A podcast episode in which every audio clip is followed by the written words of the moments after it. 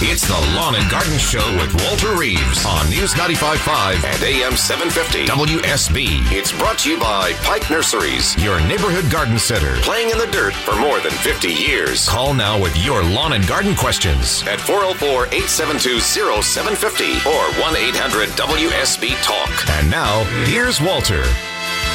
It's 707, 33 degrees outside, my friends. We're going to double that today. We're going to get over to the mid 60s this afternoon. It's going to be a glorious day for being outside. And if you have a question about what you ought to be doing outdoors, in your garden, in your landscape, with your trees, with your shrubs, with your lawns, whatever you got a question about, this is the friendliest, most enthusiastic place you can talk to on a Saturday morning about your garden. This is Lawn and Garden. I'm Walter Reeves. I am the Georgia Gardener, and I'm here to help you be more successful doing whatever in the world you want to do.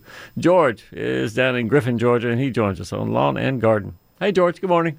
How are you, sir? I'm well, sir. How can I help? Okay. Uh, back in the fall, uh, our pepper plants, we planted them in a large plastic tub, probably 200 gallons. Uh, we moved them inside. There's six jalapeno plants and four bell pepper plants. Got it. Uh, there's some natural light in our basement, and it never gets below about 50 degrees. Mhm. Uh, but the, the peppers are all growing oddly shaped. The, Yeah. the, we made a few bell peppers, but this morning, and when I went down, uh, I probably got 20 jalapenos on the plant right now and, and blooms, but they're all oddly shaped. Yeah. Is there something I can do to change that, or Sure. I got two things right at the top of my head. One is light in the basement, unless you have, I mean, an immense light system. I don't mean two fluorescent shop tubes. I mean, you have to have 20 fluorescent shop tubes over that big tub. You don't have enough light. Light is key for peppers and tomatoes and all the outdoor vegetables. And if you are in a basement, boy, you got to have some light, George. And that will help a little bit, uh, well, not a little bit, it'll help a lot with the uh, of the fruit. And number two, you need to have better pollination. That is actually outside. The usual cause of misshapen fruit outside is poor pollination. Just it didn't get pollinated on one side of the ovule, and so the other side develops bigger, and so you have sort of a, a nose on one side, or a duck's beak on one side, and a, a body or head or eyeball on the other side. And so pollination is part of the deal too. And for that, that's pretty easy to fix on tomatoes and peppers and things like that.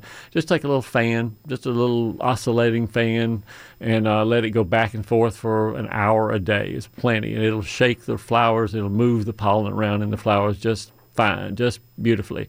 And so the fan will fix that, but the light is what you really have to work on.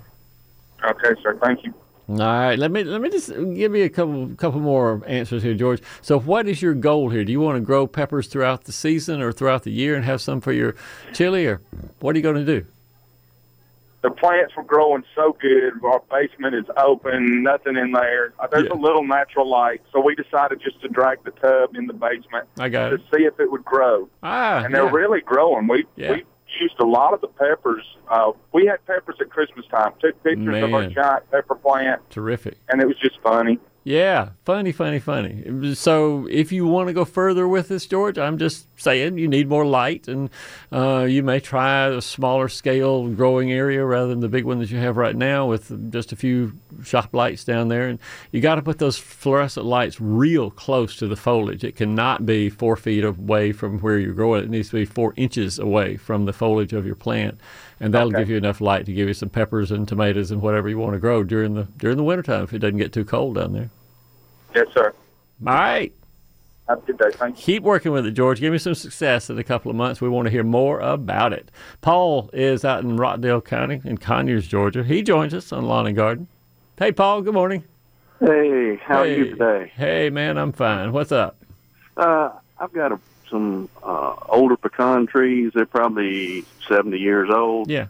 and they quit producing. Yeah. Um, and I noticed that uh, the leaves, after they put the leaves on, they'll drop, and there's little uh, black dots on the leaves, Oh, yeah. and sometimes a little raised area. Like And also we get warts sort of. Sure. Okay. Go ahead. Uh, every fall, we get webworms in them. Yeah. Uh, but they're too big to spray, of course. Yeah. Of course. and uh, we've never um, fertilized these trees in a long time, and Mm, they're a steward, is what they are. okay. If I described Paul and I said, you know, Paul is looking a little peaky today. We haven't fed him in about a week and a half. He doesn't look like he's healthy or anything. You would say, well, feed Paul. Paul would be Paul would be so much better if he were fed. And the same goes for your pecan trees. They need feeding, Paul. Okay. So we go out. This is pretty easy to do. You walk out this afternoon and you put your palms, you hold your palms out in front of your chest, one palm on one side of the trunk, one palm on the other side of the trunk, and then you back off about a foot and you say, How much distance is between my palms? How thick is my pecan tree trunk? And mm-hmm. for every inch of thickness, that denotes one pound of 10 10 10. Okay. So you run to the store and you get a couple of bags of 10 10 10 because I'm sure they're big. I mean, they'll be 18, Yeah, 20 they are. inches. They're, They're- big old trees. big and so let's say it's 20 inches thick, just for argument's sake. So 20 inches thick, 20 pounds of 10 10 10. Put it out. Uh, it's a little early now because the leaves haven't started growing on them yet. So let's wait till eh, middle to late March when the leaves are popping out on it. We'll put some fertilizer down then. And then give me another one sometime in the summertime, maybe May, June would be another time to feed. Again, a pound of 10, 10, 10 for every inch of trunk thickness and make them, make them grow. You're not going to get a huge pecan crop this coming year because it takes a couple of years for the leaf surface to increase and all that. But within two or three years, if you're regular about fertilizing, you should do it every year. And if you're regular about fertilizing, you'll be surprised what that pecan tree will give you. Okay. Okay. Yeah, the the pecans that are produced when they come down, uh, you crack them open. There's nothing in there. Yeah, and they got weevils and the Yeah. scab. And the, by the way, those bumps, the wart things that were on the leaves right there, that's really nothing to worry about, nor, the, frankly, the fall webworms either. They don't really diminish the number of pecans. The wart thing is called phylloxera. It's a gall that gets on the leaves but doesn't cause much damage. And the webworms are just caterpillars. And honestly, they're after the real important time of leaf production. And so you can pull them down with a wire or a pole or something like that, and that'll be fine. All right. Sounds great. All right. Thank you. Great talking to you, Paul. Thanks for calling. Yes, sir. At 14 minutes past 7 o'clock, Shabra is in Decatur, GA, and joins us on Lawn and Garden. Hi, Garden. Walter. Shabra, good morning. Hi, I was calling to ask you about natural fertilizers for my vegetable garden, container vegetable garden. Sure, sure, sure. How big is the garden? Give me some size here. Well, thanks to you, you gave me an idea about growing in swimming pools. Yeah. Go ahead. So I have them in swimming pools, and I want to try to do all natural. All right. And I grew sweet potatoes for the first time. Oh, this is awesome. And those sweet potatoes ate up the backyard. Probably they go big. yeah, they did, and I saw the flower. Work. All right, fertilizing. I got great news for you.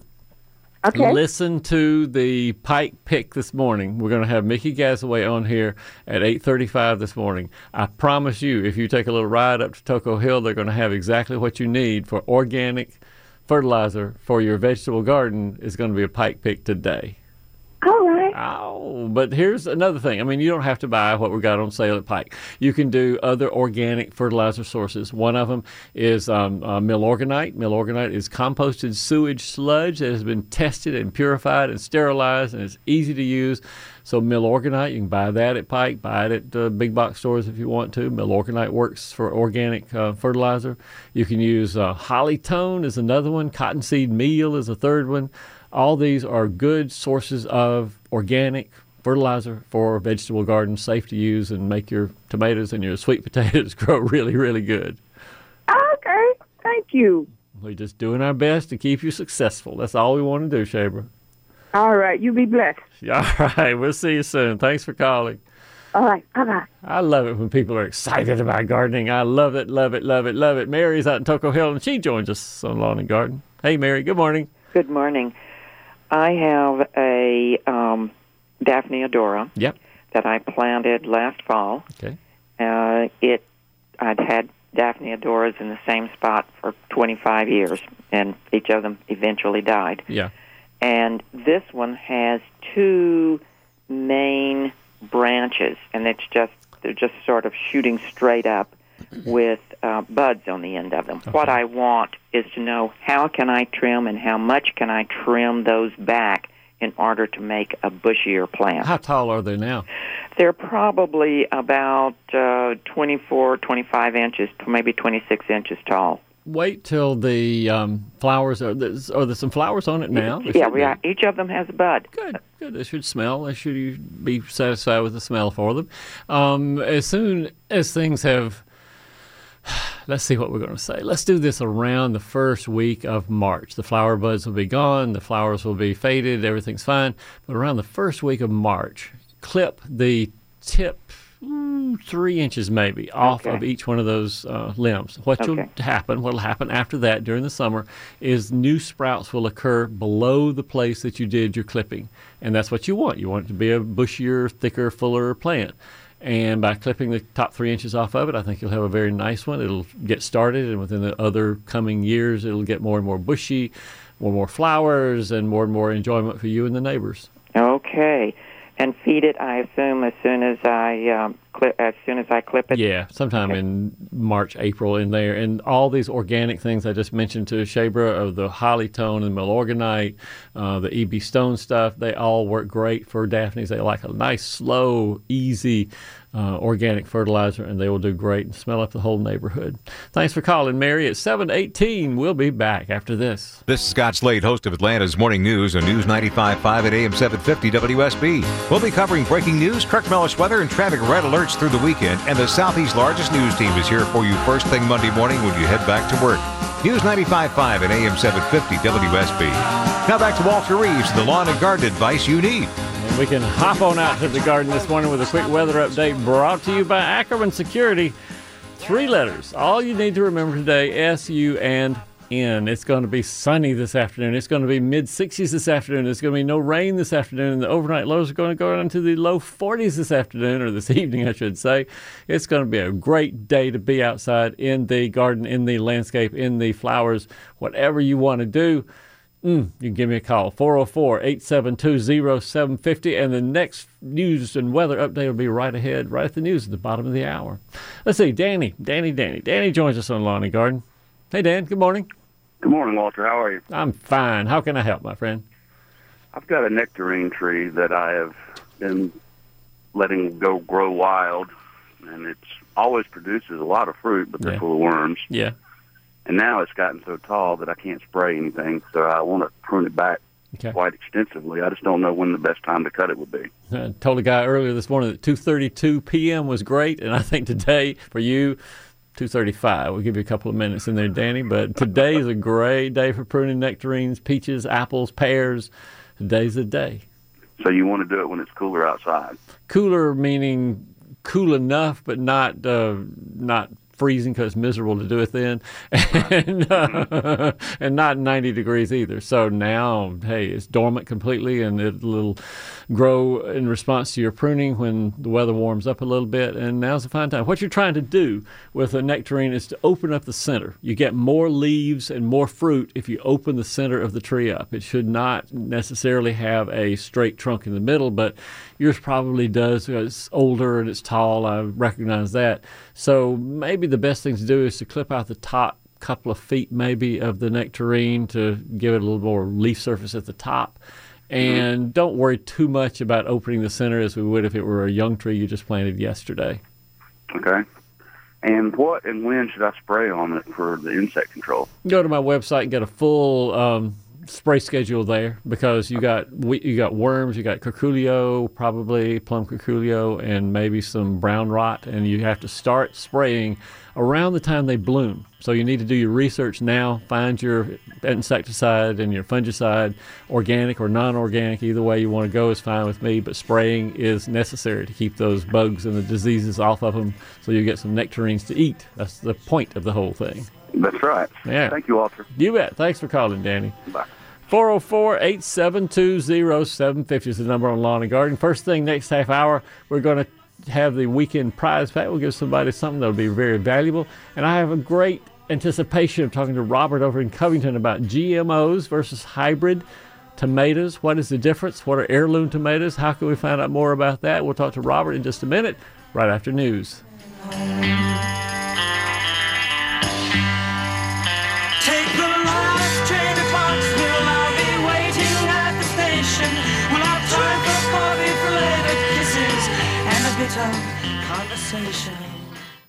It's the Lawn and Garden Show with Walter Reeves on News 95.5 and AM 750 WSB. It's brought to you by Pike Nurseries, your neighborhood garden center, playing in the dirt for more than 50 years. Call now with your lawn and garden questions at 404-872-0750 or 1-800-WSB-TALK. And now, here's Walter. 7:35 on a Saturday morning. This is Lawn and Garden. I'm Walter Reeves, the Georgia Gardener. I'm here to help you be more successful doing whatever you want to do. I was at a party last night, and my host uh, turned on the lights in the backyard, and it was a pretty sparse backyard. There was not a lot of grass back there, and sort of muddy. And I said, "Well, what?" What do you want back there? He said, Well, it would be great if I could have grass, but I got trees all around. It's shady. It's got mud, water coming through it. I don't know about that. And I agree with him. Sometimes success means finding out what your environment can support. In his case, he needs more paving, hardscape, stone, something to enjoy the backyard, but he doesn't necessarily need grass. And frankly, unless he cuts down the trees, he's not going to have grass. Grass does not grow in the shade. That's not its nature in, in the world. So um, if you have a question about your environment in your backyard and what might work the best or maybe not work so well, 404 872 0750. Real quickly, let's give away the weekend prize back. Ashley's going to think of a number between 2 and 7.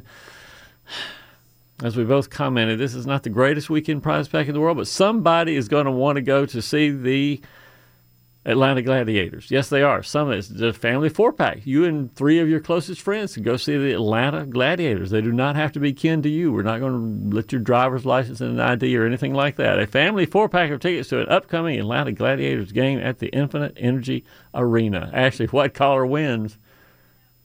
Why not? Goes to caller three. Caller number three. Let's go for caller number three, 404 741 0750. Caller number three gets to go to the Atlanta Gladiators. Robert is in Covington, and Robert joins us on Lawn and Garden. Hey, Robert, good morning. Good morning, Walter. How are you this morning? I'm all right. What you want to talk about, Robert? First thing is, I was reading recently and discovered Russia said they won't accept shipments of our corn anymore because there's too much GMO. Yeah. That's the thing. What's the difference between GMO and hybrid? GMO has been a GMO plant, whether it's corn, soybeans, cotton, uh, tomatoes. Well, tomatoes really are not GMO, but corn, soybeans, and cotton certainly are most grown in the United States have been artificially genetically manipulated. Sometimes they've had a gene for resistance to a certain insect, like the corn looper that gets into corn plants and eats them, or to or cotton. Sometimes it's resistance to Roundup, so you can spray weed killer and kill all the weeds, but not hurt the hurt the cotton. And so, artificial manipulation of the genes is a GMO, genetically modified organism. And hybrid is something that you've just, by natural means, taken pollen from one superior plant and moved it to another superior plant, saved the seeds, and you have a hybrid plant then. So, is there danger to the non GMO corn, for example, from the GMO corn interbreeding? Yes, there is. I think there's there are examples. And when you say danger, I'm not sure danger is the right word we want to use here, but there is there are examples of GMO corn pollen going over into adjoining fields where the non-GMO corn is being grown, and for lack of a better word, infecting it, infesting it, whatever you want to say. And that is a sometimes a political and uh, economic argument that people can make about whether or not that harms the corn in the field next door. If it were an organic corn field that did not want any GMO traits in their corn, would that be a a uh, damaging thing to them? Eh, it's not my expertise, so I'm not going to comment on that, Robert. But yeah, you can transfer genes from a GMO plot of plants over to a non-GMO plot of plants. Sure. Would that be a question to act to address the the local county agent, extension agent? Mm, why why do you want to address it? Tell me more. Well, it seems like it's a major problem with a major receiver that depends normally on our corn supply. Says they won't accept it. I guess it could be political. I didn't think about that. Well, uh, I think that in the United States, the U.S. EPA and other government agencies that have been charged with determining the safety and non-safety of food sources they have determined and laid out that GMO corn and other edible plants are not harmful to health. You can disagree with that, and it's within, you know, you can say, I'm not going to eat anything GMO, but in In the States, it's hard to find non GMO soybeans and non GMO corn because simply almost everybody grows it because you can make such superior yields and have such lack of insect damage to your plants that everybody has it. And Russia has a different opinion about whether GMOs are damaging to people over there, and they've decided not to. But that's partly political as well because Russia and the U.S. don't often see each other in the same way. Well, they're a backward company, country anyway. It's we lead the way. I can understand that. Well, maybe. Well, I'm not going to go into the politics of it. I'm going to say that yes, there that. are there are uh, uh, uh, different ways of approaching the GMO discussion and the Ju- U.S. One thing that concerns people. me about the Department of Agriculture is, for now over two years, they and uh, the Food and Drug Administration have alerted to the danger. But the label says it's got zero uh, hydrogenated oil in it. Mhm. You know, trans fats. It's the labeling requirement is if it has five grams or less, they label it zero. I prefer they label it five grams because five times say 32 servings is one heck of a lot of that stuff is cumulative. In other words, a child eats it young and peanut butter, and they keep on eating it. That, that leads to heart blockages. That I know. Well, I don't I- why I- not they don't just take it, you know, relabel the daggone thing or not. So I'm suspicious of the government being the sole determinant of those things. Basically, the, uh, the government does quite a few things now that are somewhat harmful to us. I think that there is a lot. I mean, Robert, you touch on a nerve that we just don't have time to talk much more about. But yes, there is a lot of distrust of the government now. And yes, I understand some of that because there are things the government does that I don't particularly care for at all. But scientists eat corn too, and they feed their families cornflakes, and they have other things that they eat the peanut butter with the partially hydrogenated uh, corn oil in it and things like that. So it's not like I think there is a conspiracy to harm Americans, but sometimes there are decisions made that have uh, both sides of the question have been examined, and you have to make a decision. So they come down on one side or the other. It's safe. It's not safe. We'll allow this or not allow this in the in the food source. And so, I mean, if you want the grossest example, that's the one about how many insect parts or rodent hairs are allowed in our food. There is a tolerance, and they will examine your cereal and your peanut butter and your other things to see how many insect parts are in there. They've determined that insect parts and rodent hairs are not dangerous to people, and so they allow them. Although you and I might say, I don't want any insect legs in my peanut butter out here. So a decision has to be made. The government and the agencies charged with that make it. And if you disagree with that, then we got a political process that says elect different people or do research. I mean, that's the real thing. Do research that disproves their decision and make them, force them, hopefully, to make the decision in the other direction. Robert, thank you for the call. That's a really, really interesting topic. I'm glad you brought it up to us this morning.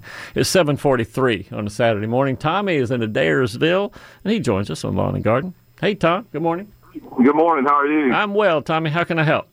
Uh, I have a, a new little cottage home, and I want to. It has absolutely zero landscaping. Yeah. And during this past summer, I went to your website frequently, and the Bermuda grass was uh, absolutely the the most plushest yard in the in the neighborhood. Yeah. So, uh, what I want to do on the right hand side of the house, as you're facing it from the street, is absolutely no sun in the fall and winter, or very little in the fall, none in the winter. I want to kind of plant a come two feet out from the house and plant a flower bed. And I listened to you. I listened to you for like 20 years, Walter, first time caller. Yeah. So I heard you mention this morning about Pike going there, and they have landscape designers. So yeah, sure. but I go to your website too a lot, as I just mentioned. So I want to plant azaleas down through there. Would they survive with no sunlight in the winter? Mm, They get a lot in the summer. It's going to get about three to three and a half hours of direct sunlight in the spring and summer. I think probably they will. I'm going to. One of the reasons you pay me the big bucks, Tommy, is to have experience in looking at plants and seeing where they do and where they don't. And in this case, I think shade in the wintertime is so much more or less, I guess, important than sunshine or at least some sun during the summer. And you're assuring me the azaleas are going to get some sunshine in the summertime, right? Absolutely, probably about three to three and a half hours when, you know, probably June, July, August. It's marginal, but it's worth a try. Let's put it that way. I would not plant 500 out there. I might plant three or four this year and just see how they look at the end of a year. And if they look pretty good, plant three or four more, or five or ten more. But I don't think I'd go the whole distance the first time. I might do a little more experimentation before you see if that environment is go okay for the azaleas you want. Okay, and azaleas, do they like uh, like moist areas or just basically normal soil and water them as needed? What they really, really want is soil that can get moist and then dry out between waterings. That's they're a woodland plant, and in the woods, the ground is a lot of humus and a lot of things in it that would allow the soil to dry after a rain. If you put them in a soggy place, I guarantee you that will not be a good place for an azalea soggy and shade means death for an azalea.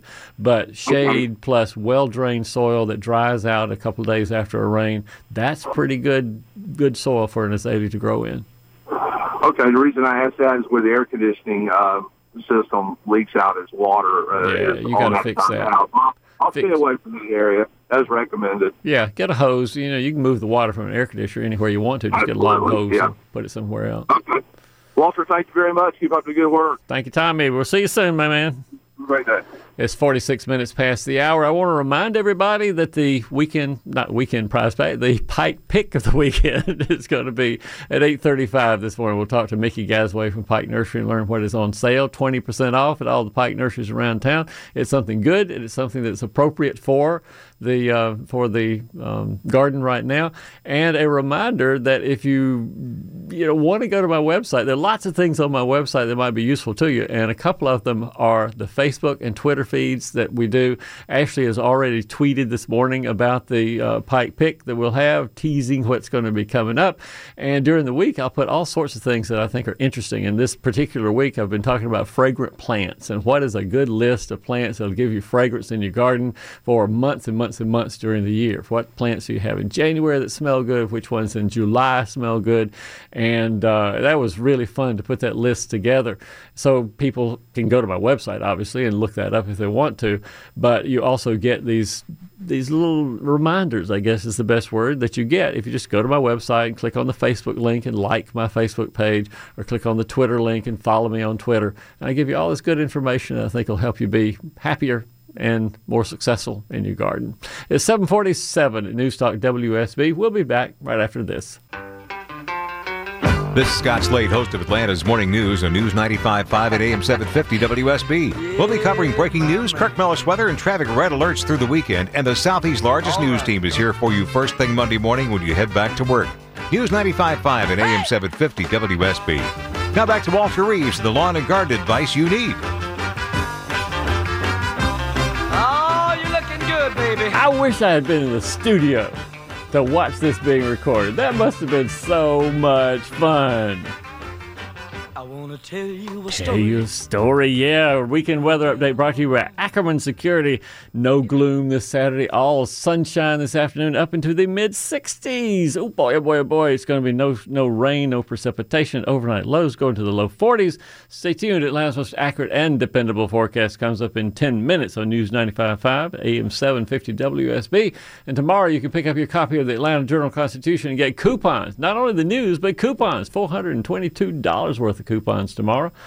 Rufus is in Decatur, Georgia, and joins us on Lawn and Garden. Hey, Rufus, good morning. Good morning. How can I help, my friend? I'm trying to find out uh, what's the proper time to prune a crepe myrtle. This afternoon, 3 o'clock. and why, wait, wait, wait, wait, wait, wait, why do you want to prune them in the first place, Rufus? Well, uh, seems like they grow uh, back uh, better. I get more hmm, blooms, but I'm just trying to. Hmm, maybe. There's an upside and a downside to pruning crepe myrtles. And the bottom line to remember, Rufus, you can prune them any way you want to and they'll still bloom. But if you prune them hard, and I see and you see the landscapers sometimes will prune them really hard and knob them off real good, what that does is make them more susceptible to disease and insects during the summertime. Yes, you may get a few more blooms, but you also are going to have some powdery mildew problems and maybe aphid problems in the summer and fall. So my preference is to not prune them real hard. Take away all the limbs that are thinner than your thumb, thinner than maybe your little finger. Take away those and let it grow like it wants to grow. What do you mean prune them hard? What what what? what Uh, you see them. You can go to any. Well, I'm not going to say where. Uh, you can go to a lot of places in Decatur and around where they just take a chainsaw and knob them off. Knob them off. That's hard. That's hard. That's a hard prune on a crepe myrtle. They do not need to be pruned in order to bloom. They will bloom whatever you do to them. So there's no need to prune them. If you need, because they're too big, prune off everything that's uh, smaller than your little finger, but try your best not to knob them off. I think it's ugly. I mean, really and truly, that's my big objection to it. Is just it looks ugly. They're just ugly. And so, Rufus, I don't believe in murdering, as they say, murdering crape myrtles, but I recognize true that they will they will bloom whatever you do to them. And if you want to see some pictures, all right, you want to see some pictures of what good crape myrtle pruning looks like, go to my website. Just type in crape myrtle, and by the way, that is one word: C R A P E M Y R T L E, crape myrtle, and you'll see all sorts of pictures of what what I consider to be attractive pruning in the wintertime and non-attractive pruning in the wintertime, plus the research that's based on and whether or not you get the diseases and the insects by hard pruning, which I do not approve of at all. Our number is 404 872 0750. Coming up for the next half hour, Ron in Stone Mountain wants to talk about pruning his gardenia and Weigela shrub. And Elisa in Marietta wants to know about her raised garden. Tomatoes uh, didn't do so good last year, had blight. We'll talk about how to cure that. It's 758. We'll be back after news.